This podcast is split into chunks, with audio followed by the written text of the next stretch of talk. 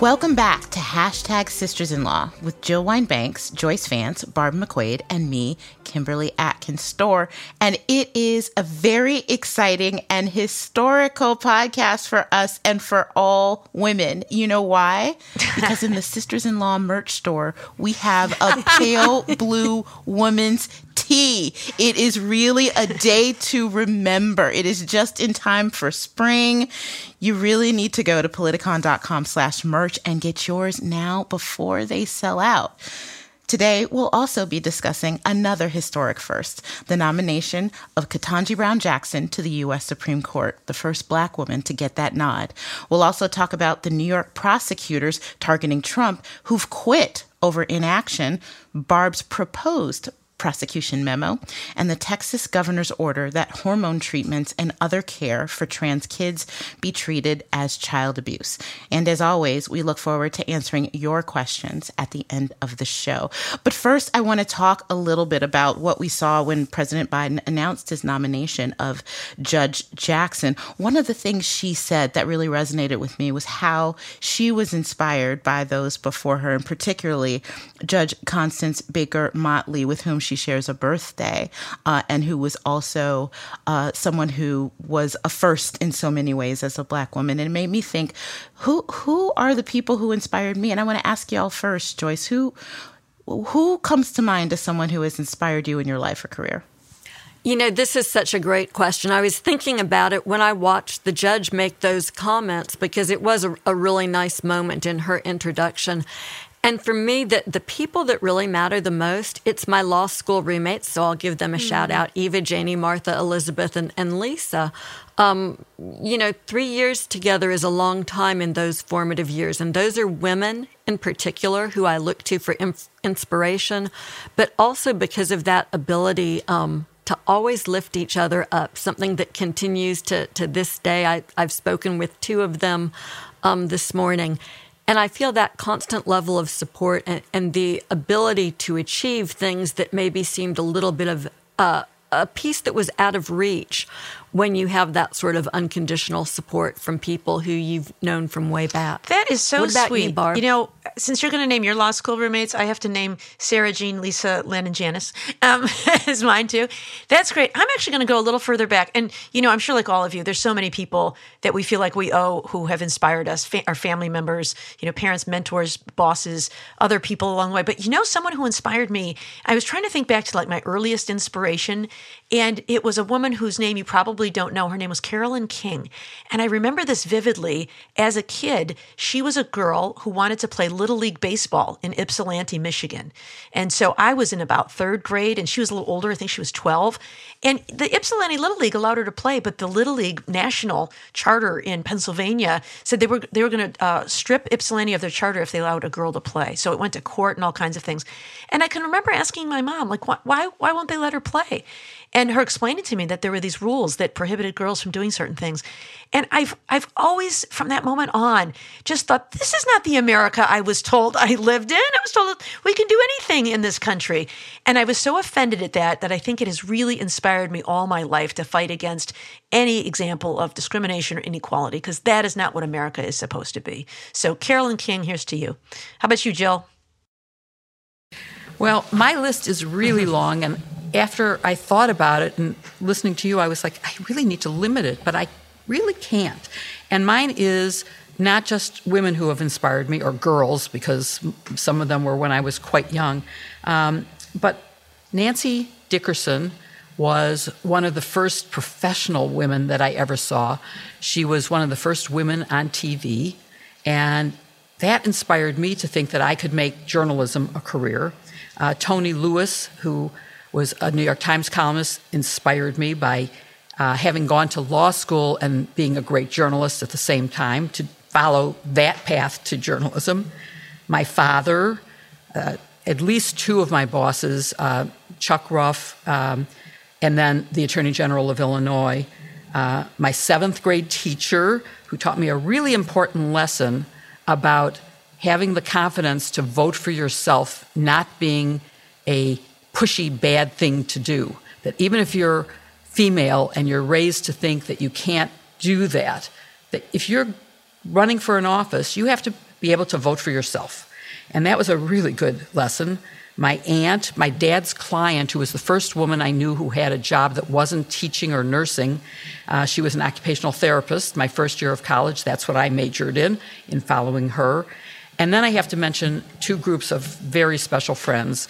Um, I guess three groups. One is known as the bridesmaids because we were all bridesmaids to a particular bride and have been very close for more than 20 years since. Um, the Quints, which is five of us who talk every week about politics. And the other are my sorority sisters from way more than 50 years ago, who we still get together every year. And we're planning a trip um, this May, this time back in person again for the first time in a couple of years. And they have all really, as, as Joyce said, they've lifted me up and they've propped me up and they've given me the confidence to do the things that I do. So all of those have inspired me to be who I am. And for me, and for, well, first I need to shout out the Wolfpack. You know who you are. I love you guys from law school. Um, but when I was thinking about this, it made me think of who I had as a child to look up to. Um, and who helped inspire and make me the person who I am. And, you know, aside from my parents and my family, the one person who stood out was my fifth grade teacher. Her name was Miss Wyndham. And she was a black woman. She was from the South. She was very proud. And she taught us to be very proud. She taught each and every one of her students that we had the ability to do anything we wanted to do. And particularly the black students, that we are just as smart and just as capable as anyone else. She taught us in a way that wasn't scary that we would face obstacles or we would necessarily face people who would tell us otherwise. And that was why she informed, she made it she made sure that we knew that we could and that we had the power and the right to stand up for ourselves. You know, she was the person who taught me the lyrics to lift every voice she was the person who really instilled that kind, the first person outside of my family that really instilled that kind of pride in me. And that is the same kind of pride that struck at my heart listening to Judge Jackson today. And so I thought of her. So I'm very grateful for her. And so let's talk more about Judge Jackson.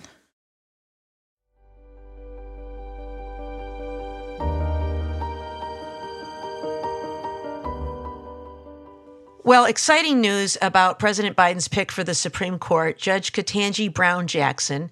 In January, President Biden promised to nominate someone, he said, quote, with extraordinary qualifications, character, experience, and integrity.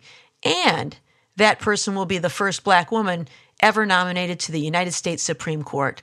Uh, and on Friday, we did see President Biden nominate Ketanji Brown Jackson to the U.S. Supreme Court, the first African American woman ever to that post. She gave, I thought, some very gracious remarks. And I noticed, Joyce, I, I don't know about you, that when she was introduced, President Biden had to pull out a little stool for her to stand on behind the podium uh, to, so that she could see over the top. And I know you and I have shared those moments as well. So she not only am I impressed with her credentials, but she won my heart uh, in that moment. Uh, it, it, how did you feel about that? I felt very seen. You know, it reminded me of um, the 11th Circuit, where my father in law, who is six foot five, was a judge. And the judges, when they came out for en banc, would walk out in terms of their seniority. And the judge who came behind my father in law was Phyllis Kravitch, a mighty woman from Savannah, Georgia, who was five foot one when she stretched tall. And so seeing her standing and sitting next to Bob was always funny. And, and she actually confided in me at one point and told me she had to sit on a telephone book before they actually made a chair that would accommodate her. So I hope that Judge Brown Jackson, that somebody will make her her own special chair. She deserves to be seen.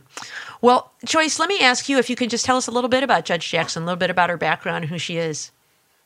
Okay, we'll stop the presses. I learned the most important thing about her just as we were starting the podcast. She's a knitter. Ah. So I, I, mean, I think that just oh. does it, right? It's done. Knitters, we vote. We tend to be um, liberal, and I think that any senator who fails to vote to confirm her really does so at the risk of activating the knitters in their state to vote against them next time they're up. So, just a word of warning to to senators. Um, but the country, obviously, for everyone who saw her today, and I, I know that they'll play parts of it back over the news all night, probably all weekend. She's obviously a really extraordinary woman and a highly qualified jurist. She led with her faith, she led with her family. Um, and something that I note in her background is that she's really proof, um, it, as if we needed any more, about the importance of teachers in our community. Both of her parents are teachers, and that clearly plays a big role in helping her advance her career, even to the point, um, uh, you know, of being told by a high school guidance counselor that she shouldn't set her sights as high as Harvard, even though she was a star student. But here she is today, and, and everybody who's been influenced like Kim has by a teacher knows what important roles she plays. So so, look, there's no question that she's qualified for this job. She's probably more qualified than the last 10 nominees to the court. She has experience as a federal trial judge, which is incredibly important. That's, that's experience that is all too rare on the Supreme Court. And it's easy to reverse a federal judge if you've never sat in their shoes. But I think that we need more of that experience among our appellate judges, and particularly on the Supreme Court. She clerked for Justice Breyer before she uh, began her professional career, so she knows her way around the Supreme Court. And something that seems to me to be really important is that she will be the first justice, if she's confirmed, since Thurgood Marshall, who has experience doing criminal defense work. And hers is very sophisticated. She worked for the Federal Defender's Office in the District of Columbia. She did some appellate work in that area. And, and these issues are difficult and they're nuanced. That doesn't suggest that she will be pro defendant. It just means that she'll have the ability to bring to the court's conferences a more 360 degree view of the issues involved and how those issues should play out. So I think that matters a lot. Um, also, as, a, as an appellate lawyer who did a lot of sentencing work and knows that many sentencing issues make their way to the court, I think it's important that she's served on the Sentencing Commission, which is this sort of obscure commission in government that helps to craft and keep updated the guidelines that federal judges use when they sentence defendants in criminal cases. And that means that here again, she'll have this very sophisticated understanding. You know, eh, this is almost like the tax code, trying to wade through the guidelines. And other than just the mechanics of the guidelines, there are issues of constitutionality and when defendants can be held accountable for conduct that they're not convicted of. So lots of really difficult and almost arcane issues there that she'll be well suited to, to take on. How did I know you, know, you were going to mention has, the guidelines? You're such a guidelines wonk. You know, right? I'm such a guidelines up. geek. but um, uh, seriously, it matters, right? Because oh, yeah, there yeah. are plenty of people with prosecutorial Absolutely. backgrounds on the court. Sotomayor and Alito, uh, Justice Kagan was the Solicitor General. So, uh, you know, I think her viewpoints, I mean, obviously, this is an incredible moment where little black girls can look up and say, I want to be a, a, judge, just like Barb McQuade could look up and say, you know, I want to play ball. Mm-hmm. Um, and, and that's very real. And I don't think that we should underestimate the importance that that might have. The, the girl sitting out there who's going to see Judge Ketanji Brown Jackson on television tonight and be inspired to a, a better future, a, a, future that improves all of us and lifts up the country.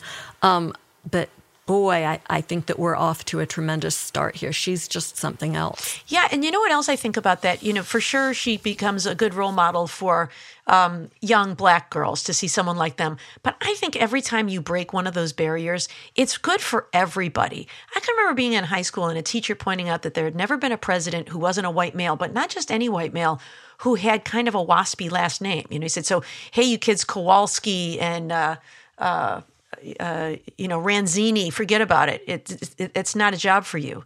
Um, and I, I, don't think he was trying to discourage him, but I think he was trying to point out a reality in our country. And so I think anytime a barrier is broken, it opens the possibilities for everybody. I mean, I remember crying the night Barack Obama was uh, appointed because it just, or, or elected president because it just meant our country had embraced this idea that diversity matters and that everybody is welcome uh, at the highest levels of our government. Um, so I think it's a great day for everybody to see her appointed uh, to the bench. Kim, let me ask you you've covered the Supreme Court for a long time, so you're a courthouse insider. And in addition to that, you've spent your career as, uh, in Biden's word, an extraordinary lawyer who is also an African American woman. What, what does this nomination mean to you and for our country? Yeah, no, it's super important. You know, before I get into that, just talking about um, people in height, one of my favorite things that I witnessed as a reporter covering the U.S. Supreme Court is when Elena Kagan was Solicitor General. Now, keep in mind, she when she clerked for Thurgood Marshall, um, Justice Marshall nicknamed her Shorty. Um, but so when she was Solicitor General, there is the podium at the U.S. Supreme Court when you go to argue before it. There's actually an electric um, button that you can push that raises and lowers it. Mm-hmm. But most of the people who argue are men who are, you know, roughly somewhere around six feet, so that it never moved. So when she stood up, first of all, it was slow. So she pushed this button and it felt like it took forever for this podium to lower so that the justices could actually see her. And because it didn't happen very much, because of the microphone on it, this popping sound would happen as like you know the chords that you could tell hadn't been oh, moved in like 20 years were like moving and it was like this popping electronic noise. And she would just stand there you know just very poised and wait for this thing to come down every time she argued. And it was absolutely hilarious. Anyway um, so uh, thinking about all of the people under five four who uh, are important to the u.s supreme court. But yes this is really important. Look there it is a 6-3 conservative court. So one thing that is very different about a Justice Jackson when she enters this court that's different from even a, a Justice Sotomayor or Justice Kagan when they entered is they entered a, a court that was 5-4 with some people in the majority still interested in building consensus. So it gave them the opportunity to try to go in and and try to make that, um, you know, get the victories where they could and try to limit the impact of uh, imp- opinions that they disagreed with and try to push and pull and and keep things together. That's how we got things like the uh, the decision upholding Obamacare. That's how we got things like decisions that even if they cut away at affirmative action didn't kill it completely. Justice Jackson will be entering this court in a completely different way. It is already 6 3, and they have already gone gangbusters, frankly, in taking on every. Look what they're doing just this term gun rights, um, you know, abortion, um, next term coming up with affirm- affirmative action, voting rights, um, immigrate. I mean, they're just going right at it. And so she's coming in as a dissenter. That will be her job to be a dissenter. She's not, although Biden says she has a history of building consensus, she does. That's not what's going to happen on this. So that's going to make her job so much harder as a new justice than just about anybody else that has been put on this court in a generation. And so what I am hoping is that she uses that power strongly. Yes, talks to people in that conference, talks to the other justices when they decide cases to give a perspective that is different, different not just as a black woman, but as a former uh, public defender, as somebody who understands sentencing, as somebody who grew up in a place like Miami, uh, where there are a lot of people who look very different than the other people on that court. Um, and brings that and at least tries to make them understand, even if her biggest external power is in those dissents. So I'm hoping when she writes those dissents that it's for the ages, that it's for the future, that it's for the people who she said she wants to inspire in the future, um, and that she does that job well. Yeah, and you know, uh, Justice Ruth Bader Ginsburg had often said that you know part of a big part of her work was writing dissents, but uh, as she said, a dissent is you know not for today; it's for the future, and sometimes the, the dissent from last decade can become the majority opinion in the future. Uh, I know there is a largely cited uh, concurring opinion from Justice Sonia Sotomayor about privacy that in 2012 was seen as, you know, just sort of a, an aside and dicta, um, and has now become the heart of a lot of privacy decisions. So, um, you know, taking the long view, writing for the ages. She's only 51, so let's hope she's on the court for uh, decades to come, and she'll have a chance to, uh, you know, make her mark in that way. Jill, speaking of history, let me ask you you've seen history on the court. Um, when you started practicing law, you've talked about the fact how there were so few women. And in fact, by the way, Jill, I should mention that speaking of people who've been inspired and, and, and by whom they've been inspired, I hear from so many people that they were inspired to become lawyers because of you. People who I know who are judges who became judges because of you and seeing you in your work during Watergate. But um, when you became a lawyer, there were no women at all on the Supreme Court, right? Sandra Day O'Connor didn't come along until the 1980s. Um, and so uh, we didn't get a Latina till the 2000s, and now finally we have uh, the first uh, African American woman judge on the court. Um, what do you think is the significance of this appointment? I think that we've talked about some of them already, which is, of course, it is inspirational to other people who look like her. So little black girls can now look ahead and say, well, I look just like that judge. That's an important thing. Um, but it's also her skills that I think are going to make a difference. And part of it is she's very much known for building bridges and for being able to get compromise. And so that maybe the 6 3 court becomes a 5 4 court at least, because she can bring along one of the six to the positions that the more liberal justices are espousing and trying to fight for. Um, it is, you know, when I started practicing law, and to me, the most important thing is opening doors to other women, to having my successor as general counsel of the Army be another woman, because that means that you didn't mess up too badly that they said, oh, we can never hire another woman because they just can't do the job. Um, and I think that seeing all these women now, when I started, only 4% of all lawyers were women and we wow. were made fun of. We were definitely bullied. Yep. Um, uh, horrible sexism and discrimination, all of which was legal at the time. You know, there was no Title IX, there was no EEOC, there was no Ms. Magazine. I mean, there was nothing that protected the women who went into law. And so it is important now, and you know, there's a rule that says there have to be at least three on any group to have an impact, whether it's a corporate board or a court. And uh, having more than three would be even better, or as Justice Ruth Bader Ginsburg says, there'll be enough when there are nine. And I look forward to that day. But adding a woman and adding, uh, and you know, the, the color issue becomes complicated to me because Justice Thomas is also a black justice but does not represent any views that I would ever want to be the predominant views of the court. So she will bring a different set of experiences and views. So I think she's really an important historic addition. And for any any advocate who appears now before the Supreme Court, they're going to have to take very seriously not just white men as justices, but women and people of color. So I think it's an important step. Yeah, you know when um, Joe Biden. By the way, I think it was two years ago to the day I heard today that he made this campaign yes, promise yes. to nominate the court's first ever African American woman. Um, initially, when he made this announcement that that is, you know, he, he what he planned to do in January, it was met with a lot of criticism. We heard a lot of things about, you know, reverse discrimination or, um, you know, how this was uh, identity politics or something like that. And it seems like that died down pretty quickly. What What do you think about that, Joyce? Do you have any theories as to why that died down quickly? It just didn't seem to to really, um, you know, uh, have legs, as they say.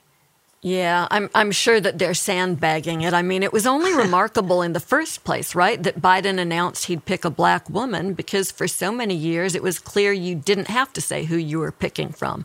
it was always going to be a waspy white dude, um, or or at least a white guy. Um, I'll I'll give deference to Justice Scalia there. Uh, but you know the notion that this is something that smacks of re- reverse discrimination and i think one of the reasons it stopped is that it just doesn't fly when you're picking from among a highly qualified group that has been explicitly yeah. passed over for far too long uh, but that doesn't mean that, that we've heard the last of it mm. i expect it's going to raise its ugly little head again soon Interesting. I, I, mean, you know, the, it, it's perfectly lawful. There has been uh, a lot of case law on this in higher education, in particular, that um, affirmative action is permissible.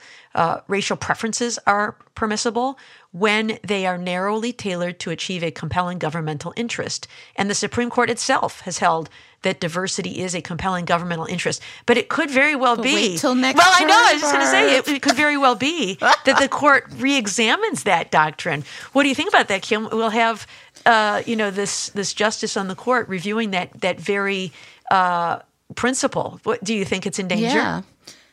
Yes, I mean that's one of the cases that that explicitly that I'm talking about. I mean that that w- that is on the docket already for next term. Yeah. So if she is con- confirmed, that case will be on. And we have seen this court chip away and chip away at that doctrine until it was held together by its very threads. It's literally holding on for dear life Yeah. uh, it, to be permissible, and that's only because of uh, Justice uh, Anthony Kennedy, who is gone. So I think that that is um, that a lot of justices have expressed antipathy toward it. Yeah. Among them, uh, Clarence Thomas, Yeah, yeah. who himself was a beneficiary of it. But if you read his, uh, if you read his um, autobiography, he sees it as insulting, even though he got a scholarship to Holy Cross, mm-hmm. even though, you know, he was appointed to replace Thurgood Marshall. Do we think that that was purely accidental? Um, but he sees the idea that someone helped him as insulting, as opposed to saying there is systemic there is systemic discrimination in this world that we have to do what we Yeah. can to eradicate it and to make sure that people have that chance that a little boy from Pinpoint, Georgia, who grew up poor like him, has a shot at the U.S. Supreme Court. So it's it's quite remarkable. And I think there may be a difference between affirmative action and diversity on the court as a benefit in and of itself. And when we talked about diversity on one of these episodes, and in the context of the Supreme Court, it is diversity of background, um, so that we have, for example, someone who has defense, criminal defense experience. We have someone who's from Miami. Now, uh, Justice Jackson Brown did go to an Ivy League school, um, but we did have candidates who didn't, and that would have brought a new kind of diversity. And I think that those are important facts so that we're not just talking about this as affirmative action. It wasn't. It was a recognition that a diverse court will better represent and come to better conclusions on behalf of the people of America. And that's what this appointment means. Yeah, which I think is the the bedrock of all affirmative action programs, right? At universities, a recognition that it benefits all students to have diversity in the classroom. You know, I think it comes from, frankly, a fairly selfish place of saying, I don't want to be the victim that, you know, I was the one who was rejected. Um, but if there is a better societal good that comes from diversity, then that is that compelling governmental interest that is narrowly tailored to achieve it. So, um, one other piece of uh, uh, potential criticism, I think, or challenge. You know, there is this um, uh, push, probably from the left as much as the right, that um, the court has been occupied too much by elites, people who went to Ivy League schools. Um, and now we also have a candidate who was uh, herself a Supreme Court clerk for the very justice she is replacing, just as Kavanaugh replaced Kennedy. You know, this whole insiders club that it's all too clubby. Um, what do you think is the appropriate response to that? If people say uh, she's an elitist, uh, you know, she's part of this uh, this tiny little um, fraternity of uh, of elites. What, what's the right response there? What do you think, Joyce? Well, I think first off, it's it's just not true, right? This is not somebody who was born with a silver spoon in her mouth and she worked hard to get where she is. So I think this is a, a case where we've got somebody who fully merits every place she is. But but I agree with Jill really strongly. I mean, I think it's a problem that the court is mostly populated by denizens of, of Yale and Harvard. And I think that we would be better off if the court looked more like, you know, the more broadly based 50 state um, legal community that we really have.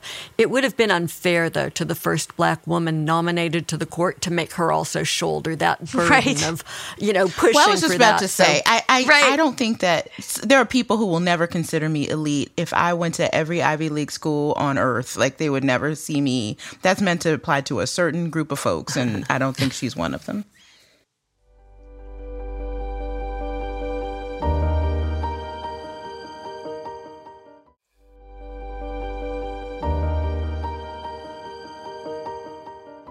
Last week, Trump seemed to be on the ropes. New York's Attorney General won a court order that will let her depose the former president, and a civil action against him in the District of Columbia is moving forward. But then there was sudden news this Wednesday that two experienced prosecutors in the Manhattan DA's office, the lawyers who've been handling the criminal investigation into the former president, that they had suddenly resigned. To many former federal prosecutors, that read like a clear signal that the district attorney had put the kibosh on seeking an indictment and that the prosecutors resigned in protest. But we don't know for sure because, at least so far, no one has offered a definitive version of what happened. So, Kim, let me turn to you first. What do you think happened in New York City? What's the latest reporting on the Manhattan DA's criminal investigation? And how do you interpret the future, what the future has in store for this work that's been going on in Manhattan for more than three years now? Well, I, I, you know, listen, there are things that we know and things that we don't know at this point, and I will call those, uh, you know, the the known unknowns, with uh, to paraphrase um, uh, Donald Rumsfeld. So what we know is that Carey Ardun and Mark Pomerantz submitted their resignations, and it was reported that they did so because uh, D.A. Bragg uh, said that he was unsure about whether to move forward with a criminal case against Donald Trump for fraud. And that's really all that we know. What we don't know is whether we don't know what Bragg will do. That he hasn't made that announcement yet. We don't know if there was a disagreement between Bragg and these prosecutors, if they quit in in protest or if their jobs came to an end because the, the part of the, the work they were doing had naturally ended. We don't know if there is a lot of there there. So this isn't that surprising to me. This investigation has been going on for three years. Um, it started with Cy and it's still ongoing. It seems to me, yes, thorough investigations do take time. We've talked about that. I think three years is on the excessively long side. And I think that there were already, probably already signs uh, that this that there may be problems with this by way of the fact that we hadn't seen charges yet. So I'm not an expert here. This didn't surprise me that much. Um, of course, these resignations, that's a good headline, but I think we need to learn a lot more before we have any definitive answers. Yeah, you know, we had discussed the fact that in parallel proceedings, which is what this was to some extent, having civil and criminal cases proceeding at the same time, that it was unusual to see the civil case go ahead of the criminal one. And yet Letitia James is further along than the Manhattan DA had appeared to be. And so this, this may be those chickens coming home to roost. Um, but Jill, like Kim says, we don't know for certain. But what do you think this means for the Manhattan DA's investigation? Do you think it's at an end? When I first read about the resignations, I thought for sure that's what it meant. But then when you take a step back and you think about, well, what are all the possible explanations of why they quit? Uh, a number come to mind. I mean, it could be because they wanted to, prosecute and Bragg didn't. It could have been because of reporting that we now are reading that he that uh, the new DA Bragg was just not interested, that he would take phone calls and do texting while he was in meetings with them about the case. Um, it could be that he wanted to go ahead and they didn't. It could have been because there was some investigative technique that they wanted to use and he wouldn't let them or that he wanted them to use and that they didn't want so there's a lot of different reasons but the thing that really made me change my mind and say well maybe it's not over is that he has appointed Susan Hoffinger, who is a very experienced attorney, um, to now take over the case. So he hasn't just shut it down. The two who quit were the people who've been working on it the longest. And I know from my experience in Watergate, when Archie Cox got fired, we thought about quitting in protest over his firing. And it wasn't clear whether we had also been fired. But Archie said to us, if you can keep on doing your job, you must stay. You know the case, and it would be too big a loss to have you then leave. Then he's getting exactly what he wants, he being President Nixon. So you can't quit. So it is a big loss to lose Dunne and Pomerantz, who know the case. But the fact that there is someone new taking over means it hasn't shut down completely. On the other hand, uh, supposedly Vance, the predecessor DA, was ready to indict, and they didn't. And he left office. He didn't run for reelection, and nothing's happened. So, I there's part of me that says yes, it's over, and there's a part of me that wants to hold out hope, and to hope that it's more than just a civil case. At this point, I'm happy with a civil case, but I would like it to be a criminal case. Yeah, it's really interesting. You know, the New York DA, or rather the Manhattan DA, still has to go ahead with the trial for Alan Weisselberg and the Trump Organization. So, of course, he has to have another prosecutor step into the shoes of the two that departed. But I think you're right. We'll have to keep an eye on this one and see whether there's any movement with Weisselberg as a witness. It seems to me like uh, they tried really hard to flip him and, and just weren't successful. And now he and the organization will go to trial. And whether anything develops that could uh, advance a criminal case, I think is, is open. But Barb, you wrote a piece this week about another potential criminal matter the possible prosecution of Donald Trump for insurrection and events around January 6th. Can you lay out your argument for us? Yeah, I drafted a little prosecution memo um, alleging what's that, a prosecution oh, that's memo, good. Barb? So a prosecution memo, as you know, Joyce, is a kind of document that a prosecutor writes at the Department of Justice so that a supervisor or someone higher in the chain of command can look at the whole case. You summarize the evidence and you make a recommendation as to whether there is sufficient evidence to obtain and sustain a conviction, and also talking about potential defenses and whether it would serve a substantial federal interest to bring charges. And so I wonder, you know, what what might that look like if you were to prepare such a thing? You know, there's been a lot of question: is DOJ investigating or are they not? And so uh, I thought, well, let's just put together all of the evidence that is out there in the public domain to see if there is sufficient evidence there. And I, I focused on a couple of statutes. One was conspiracy to defraud the United States by obstructing in the uh, certification of the president, uh, and the other was obstructing an official proceeding, which was that January 6th proceeding where Mike Pence was to count the, the votes. And I did not link any of it to the the physical attack on the Capitol. Uh, it may be yet that there is evidence to link uh, President Trump to deliberately conspiring with people to have that physical attack, but at the very least, I think we can show that he did try to pressure Mike Pence to abuse his authority as vice president by uh, thwarting that counting process on January 6th. Trump made public statements um, vocally at the ellipse. He tweeted about it. Uh, there's reporting that they had private meetings about it. So we know what he did. And so to me, what it all comes down to is the question of intent. Did he know? That he did not win the election, that all of this effort was based on a lie, that you know, Joe Biden did legitimately win the election, and all this stuff about stop the steal was made up. And so, how do you prove that? So, I just went out and just tried to collect all the evidence that's in the public domain to prove that he knew that there was no there there. And it's actually a pretty interesting list, and it's a pretty overwhelming list. By January 6th, he knows from um, his DHS cybersecurity chief, these are all his own appointees, by the way, Chris Krebs. Um, William Barr has made public statements that there's no fraud. His director of national intelligence, John Ratcliffe, has made a statement. He's got an internal campaign memo that says there's no fraud.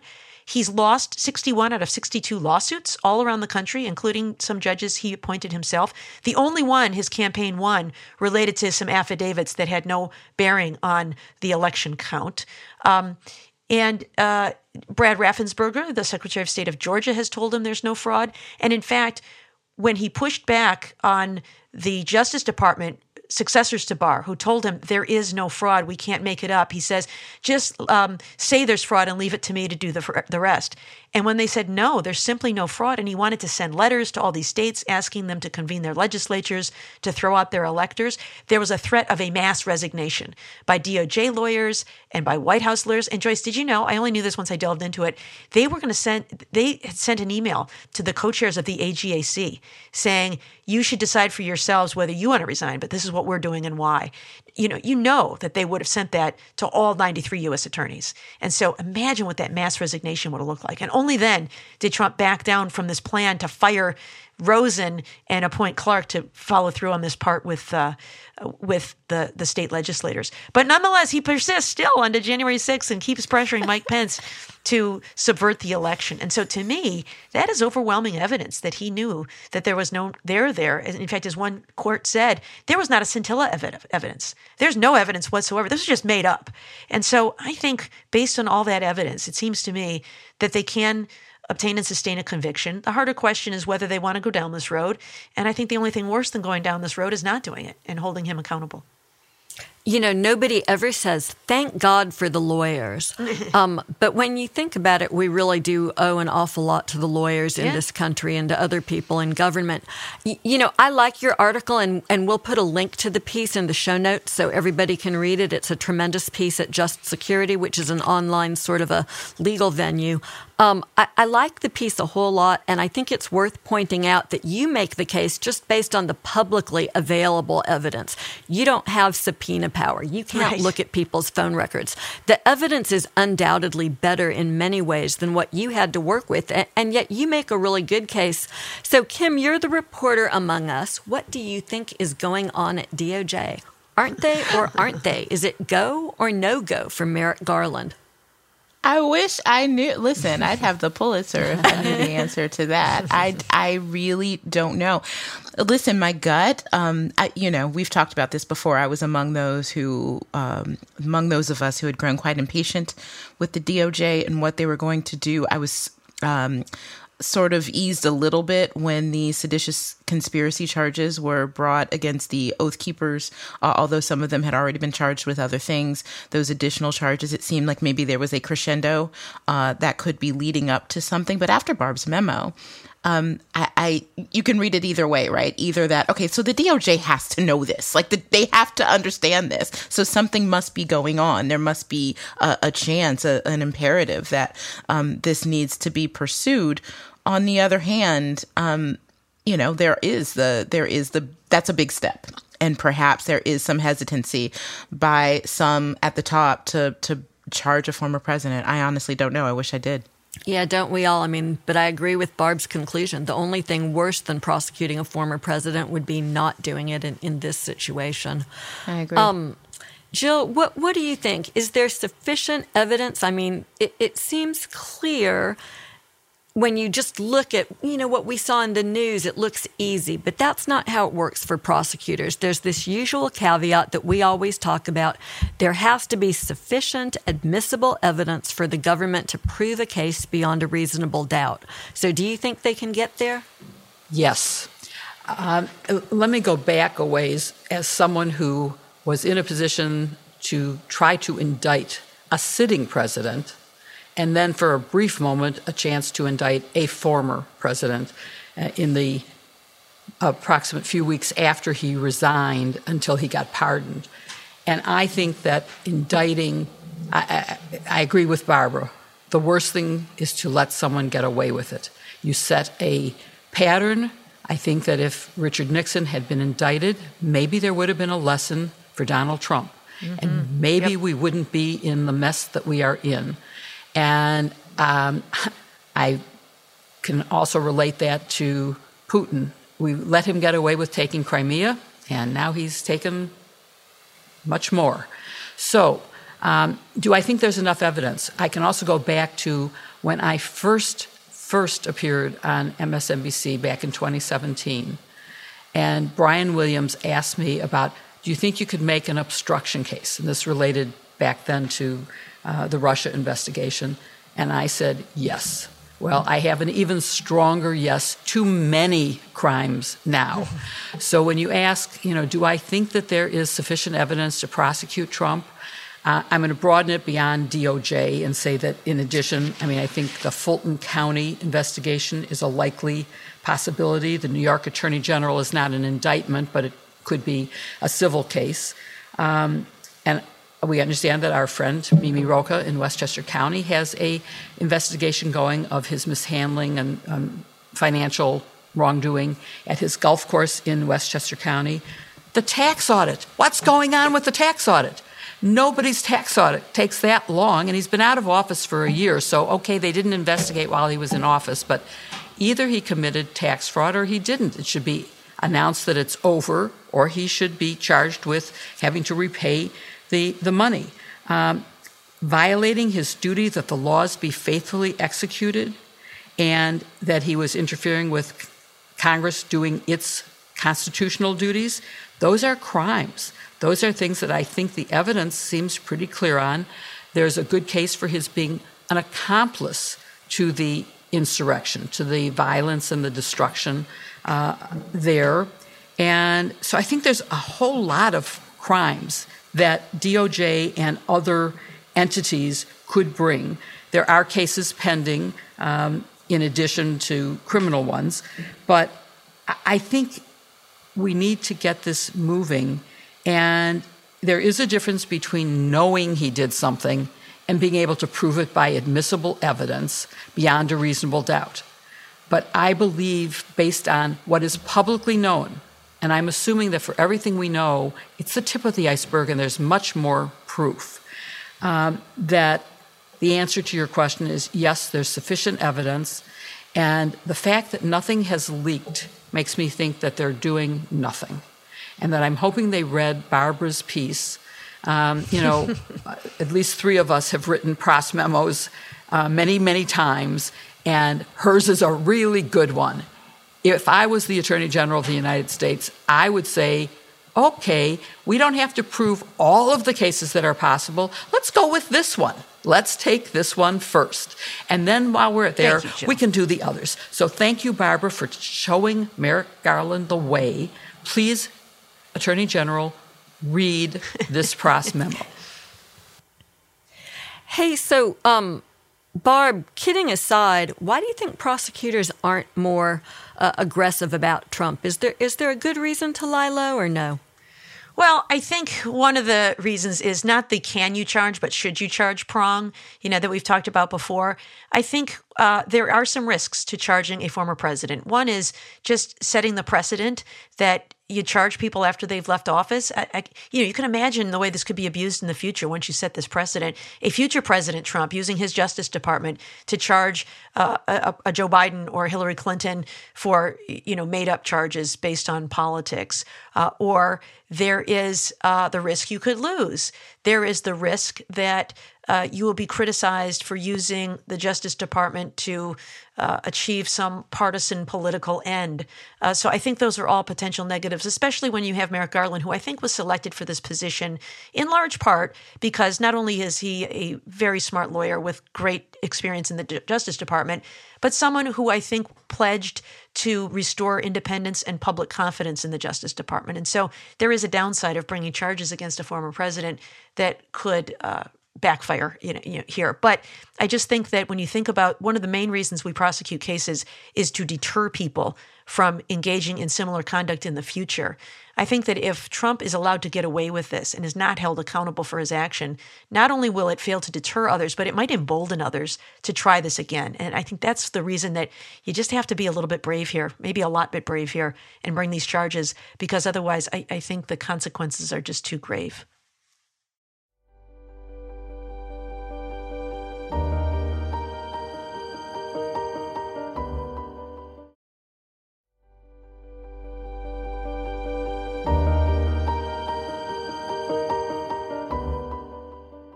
This week brought several examples of the consequences of politicians getting away with outrageous conduct. Putin took Crimea with no accountability, and now he's going for the rest of Ukraine. Trump once again seems to have skirted liability in New York. Governor Abbott and Attorney General Paxton of Texas got away with passing and so far preventing enjoining SB 8. Like Putin and Trump, Governor Abbott and Attorney General Paxton are emboldened by their success and are going further. This week, Attorney General Paxton issued a definition that gender affirming treatment is child abuse, and Governor Abbott has used that to order his Family and Protective Services to begin investigating all trans children who receive medical treatment that he calls sex change procedures, and to prosecute their parents as child abusers. This follows the refusal of even the Texas legislature to pass a law to do this. Based on his order, Abbott has also instructed all teachers, doctors, and caregivers to begin reporting any trans students they see, or they will face consequences. District attorneys representing five of Texas's largest counties said they will defy this order and will not treat gender affirming procedures for, jan- for transgender youth as child abuse. So let me start with you, Barb. Is the Attorney General's opinion or any other factor that has been mentioned a legitimate basis for this order? Well, I think it's the kind of thing that you can use as uh, pretext or subterfuge to justify an order. Attorneys general, you know, play different roles in different states, and one of them is to issue what they call these advisory opinions, and that is, uh, and the, you know, the Justice Department in Washington does this too through its Office of Legal Counsel. In the absence of legal precedent out there. They give these advisory opinions to the government uh, so that they can make a decision about whether they should act or not act in certain situations. But they're not binding legal authority. So if someone were to file a lawsuit, an attorney general's opinion is, is really nothing. It's just guidance that can help uh, someone to uh, make a decision in government. And so I, I, don't think that anybody should see this as an obstacle to filing a lawsuit uh, that is violating parents' rights to make decisions on behalf of their children. Joyce, let's look at whether there's ever been a law that has identified a particular medical intervention as prosecutable child abuse, or whether there's a comparable child abuse strategy that could be used to hold parents and others liable and deprive minors of other medical care. Um, and of course, abortion comes to mind, or uh, any kind of drug intervention.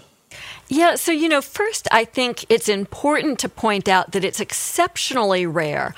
I don't want to say it never happens, but it's exceptionally rare to use surgery for children, especially young ones.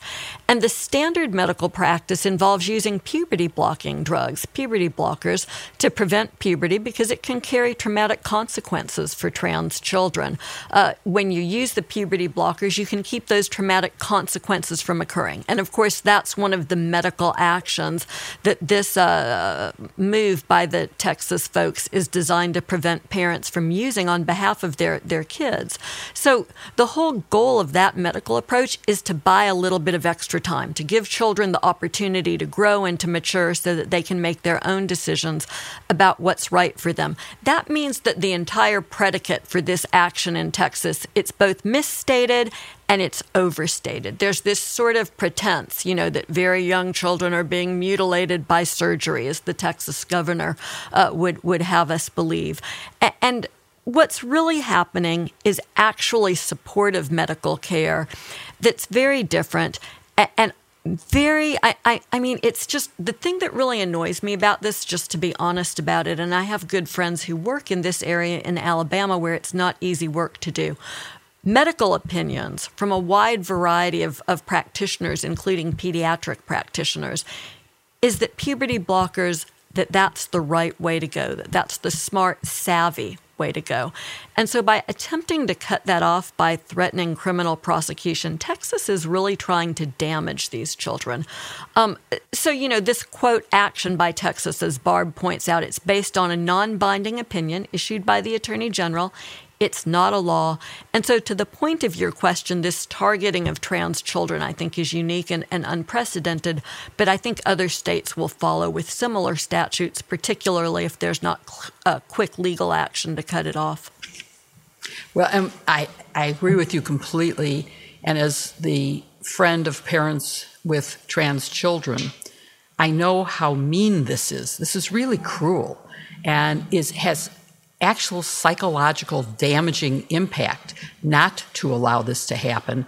And I think a little later we can talk about some of the other states and things that have happened that uh, go to this. But first, let's look, Kim, at whether this violates the privacy of medical decisions, the right to determine your own or your child's care in consultation with a doctor. Is it also a first step to barring adults from having gender affirming medication? So, I mean, the answer to the first part of that question is it a violation of that right? Yes, it is a violation of parental rights. You know, I look at it this way. So, we're talking about two different things, just to be clear. this would create um, a, a, law, a vigilante style law, much like we saw um, with the abortion law, um, that's aimed at therapy treatments, hormone treatments that Joyce was talking about, and um, gender reassignment surgery. So let's talk about that second one first. Um, gender reassignment surgery under the American Medical Association and all standards of, of doctors who would perform such a thing, the guidance is that it should not be performed on anybody who's under 18. So this is a law targeting something that does not happen. There are not children being mutilated. It is a fantasy, it is fiction. That does not happen. Now, there is, as Joyce pointed out, hormone therapies that are given, things like uh, uh, puberty blockers and such, that do treat, um, help aid trans kids people, including people under the age of 18, are prescribed hormone therapies for any number of things. This doesn't just affect trans people. Um, you know, that there it could be it could be uh, prescribed in many ways to address everything from from uh, reproductive conditions to acne. Like this is, it's so overly broad. And it is the decision of a parent, a child, and a doctor to be made together. So this totally tramples on that. What this law basically is saying that parents don't have the right to decide with their children and doctor what's right without the legislature saying so. That really does not sound like conservative values to me. And it certainly flies in the face to the arguments we've been hearing for the last two years when it came to decisions of whether you have to wear a mask or get a vaccine about how one's body is one's own temple and only they can control it. This is the exact opposite of that. But just two things to remember here. One, this is political. This is the governor trying to score political points in a really hateful way, something that we've seen all too many willing to do, whether it's with critical race theory, telling uh, lies about that, or something else, because this is the kind of thing that gins people up, that really aggravates them. So the such uh, is the same with abortion. It really rallies up the conservative base, even though it's, it's done so in a repugnant way. It's also asking for a legal challenge because they see a legal challenge as politically good. First of all, they think they're, they're probably think they'd win it because the Supreme Court is so, uh, you know, un- unevenly tilted. Uh, but even so, even on the way, they see that challenge, it being in the headlines, in the news, as a political win. They are putting politics, using these trans kids uh, for political pawns, and that's really that's really repugnant. It certainly is. And you mentioned um, the Texas abortion law, vigilante law. Do you think the fact that that hasn't been struck down emboldened Texas to do this? Yes. And I mean, we predicted this. We're going to see this is just the first couple in what I fear will be a slew of laws that puts in the hands of fellow people the right to, to terrorize uh, people for doing what they should have a constitutionally protected right to do right. uh, from exercising their parental rights, exercising their rights to privacy in a really terrible way. And they it, it, seems so far at least to have been successful. So there's really nothing stopping them from doing it in another way. And this one just feels so terribly i mean what people are going to be watching kids. How do you even know a kid is trans first of all? And are they going to be watching basing it on what? Reporting parents for doing what? I mean they're going to be turning they're they're turning into spies for their neighbors. This is just I, I can't even believe we're talking about this. It's really horrific but i think it's only going to get worse. Well in fact, as it turns out, uh, and Joyce, let's look at this. Tennessee has passed five anti trans laws. 2021 surpassed 2015 as the worst year for anti LGBTQ legislation, with at least 22 anti LGBTQ bills enacted into law. And what I worry about that is that this is the start of a big rollback of rights in general. And with the 6 3 court, that this could really be a big problem. Uh, what do you think, Joyce? I, I, think that you're right and that Kim's right. And, and you know, I, I'm deeply concerned about this. We're lawyers, so we think the solution to these problems can sometimes best be found by litigating and using the courts to protect people's rights.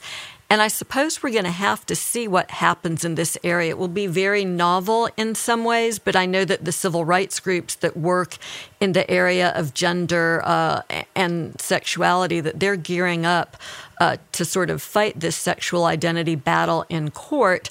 But there's risk in this litigation, Jill, and I, I, wonder if you've thought about this as we look at what's going on in Texas. Because, you know, to bring a lawsuit, there has to be an actual case and controversy, a, a real mm-hmm. problem that's going on, and you've got to have standing to be a party, uh, to be a party in a lawsuit.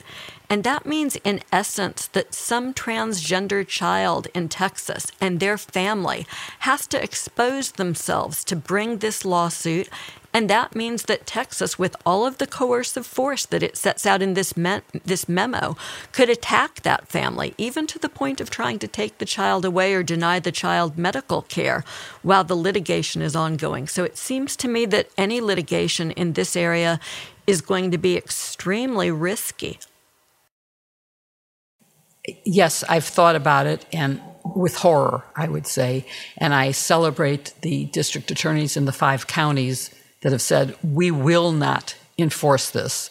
And I, that doesn't mean that the others will. They haven't spoken out. And I'm hoping that they too will see the cruelty of denying the medical treatment and the cruelty of possibly suing any parent to lose custody of their child for allowing their child to be who that child is.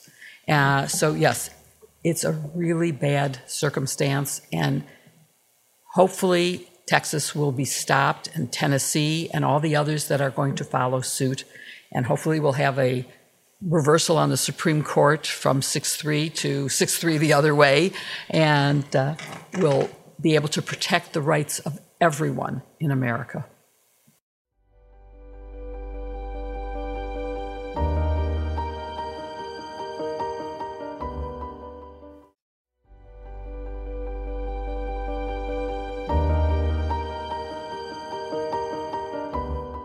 And now we get to our favorite part of the show, which is answering questions from our listeners. If you have a question for us, please email us at sistersinlaw at politicon.com or tweet using the hashtag sistersinlaw. If we don't get to your question during the show, keep an eye on your Twitter feeds throughout the week as best as we can. We get on and we answer as many of your questions as we have time to. So, first up, uh, we have actually, I'm going to combine a couple questions here um, on the issue of Russia and Ukraine. One is from Logan in Austin that says, Can Putin be tried for war crimes? And another from Just Looking AR uh, says, Can you explain the legality of seizing assets of Russian oligarchs and the sanctioning of Russian banks and going after Russian assets in the U.S.? How does that work exactly? Well, I'll start with the war crimes question. Uh, obviously, the devil is in the details, but if there's a finding that Putin has committed war crimes, he can be charged and tried in the International Court in The Hague, just like other war criminals have been. Those charges are usually very, fairly serious charges. For instance, genocide is one of the crimes against humanity that can be charged in that way. I think it's too early to know definitively whether or not there will be an effort to charge uh, Putin uh, and we'll have to wait and see what happens. So, Joyce, from where I come from, we say the Hague, not the Hague, but okay, Der that's one of our Der Haag. Um, I'll, I'll start on the second half of the question about seizing assets, and that has actually already started because it was announced today at a press conference that assets were being seized, including those of Putin himself. And that is in an effort to make this real for the oligarchs and Putin in terms of the consequences of their illegal invasion of an independent country. And they have the ability to do this based on really broad executive authority uh, when it comes to foreign assets. In fact, the Treasury Department, uh, under federal law, can take really sweeping action like this uh, against foreign assets and foreign debt um, in if countries uh, do things like invade. invade other countries. So there is strong legal support for the president's ability to do that, and that's why he was able to do it so quickly. Okay, so we also have a question uh, from Robert in Canada, which says, What are the ethical and legal standards that govern the practice of lawyers, particularly defense lawyers, when it comes to legal practices? I guess the real question is Does anything go, particularly for defense attorneys uh, in representing a, a client? Uh, I'll, just the long and short of that is no, anything does not go. Lawyers are licensed, it's one of the licensed professions, and we have to adhere to not only all kinds of standards from continuing legal education uh, to uh, ethical standards that we have to uh, adhere to. Otherwise, we lose our licenses. And defense attorneys, uh, despite what you may see on TV, they have to do things um, like, you know, they can't knowingly misrepresent something to the court that they know not to be true. Um, yes, they can defend their clients um, zealously. In fact, they really should. Every defendant deserves a strong defense, but they cannot do so by lying, by concealing evidence, by uh, doing anything essentially that is unethical. So each state has an attorney registration and discipline commission and has rules of conduct, uh, code of ethics. And that's, for example, what led to disbarment proceedings against Rudy Giuliani was for lying in court right. and misrepresenting in documents that you file with the court. That's a no-no in every single state, and that's how you get held accountable.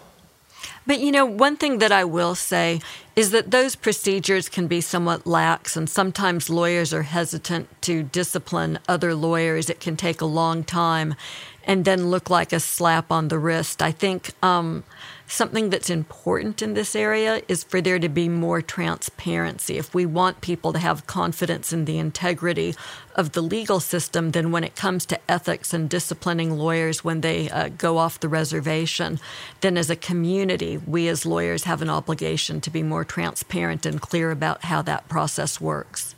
And I think we've seen a little more energy in that area uh, post Kraken. So I think people see how um, how terrible it post could be. Kraken. And our final question is from Kevin. How do you cope with men who insist on mansplaining? What has been the most egregious example of this in your careers? thus far. I will, you know, it's not even my career. I will, I won't name him, but once a friend of mine who is still a friend, I forgave him, um, mansplained me directions to the Women's March in Washington. I kid you not. Like I, it was, ju- I was just like, what are you doing? Like, do you hear yourself?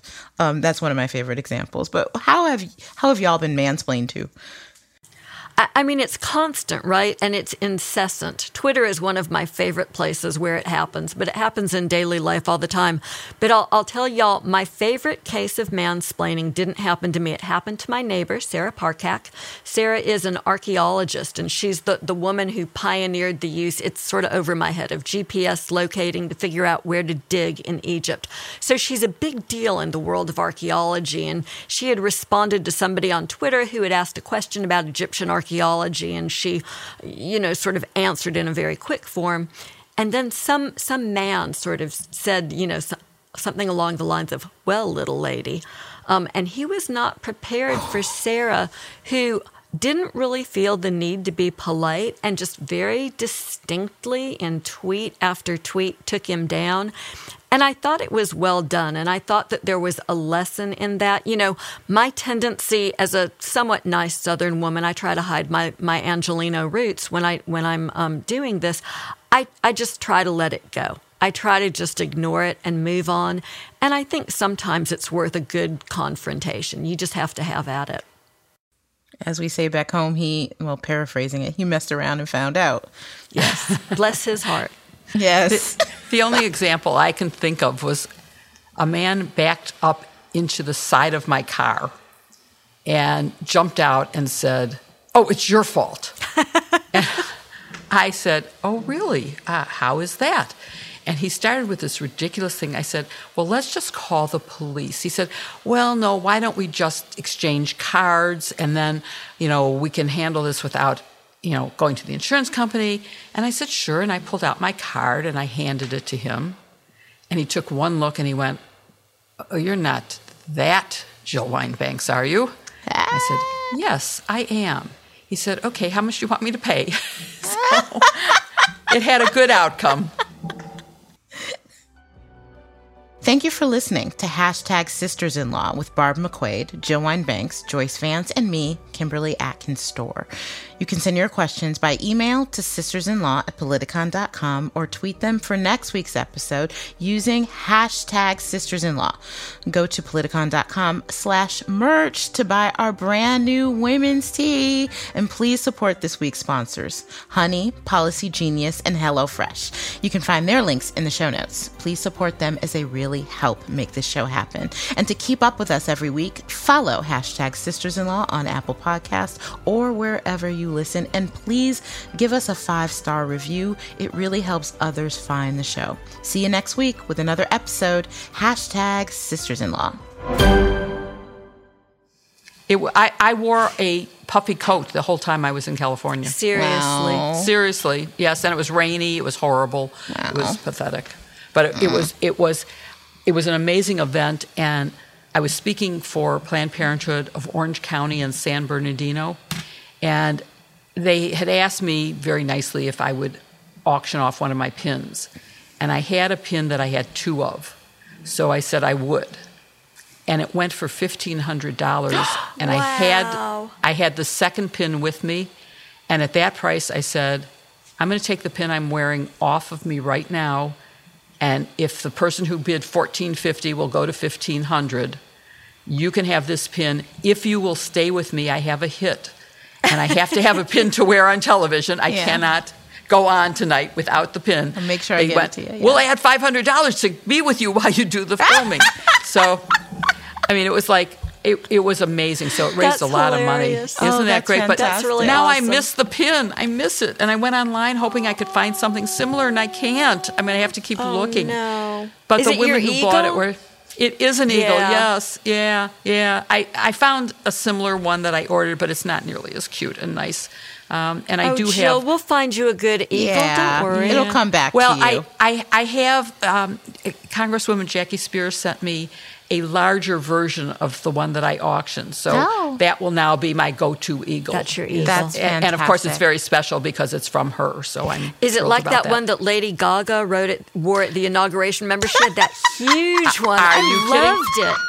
I have a huge one. It's not as huge as hers, but I do have a huge one. But you really have to have the right thing on to wear that because it takes up literally, well, a lot, large part of the possible material on my chest. if it's from the inauguration, maybe we can find the. Remember Aretha Franklin's hat? Then maybe we can find a version Yes. of that that you can wear with it. So you was know you'll be making a full inaugural statement. oh All my right, God, that shopping would be trip for fantastic. sisters-in-law. We're on.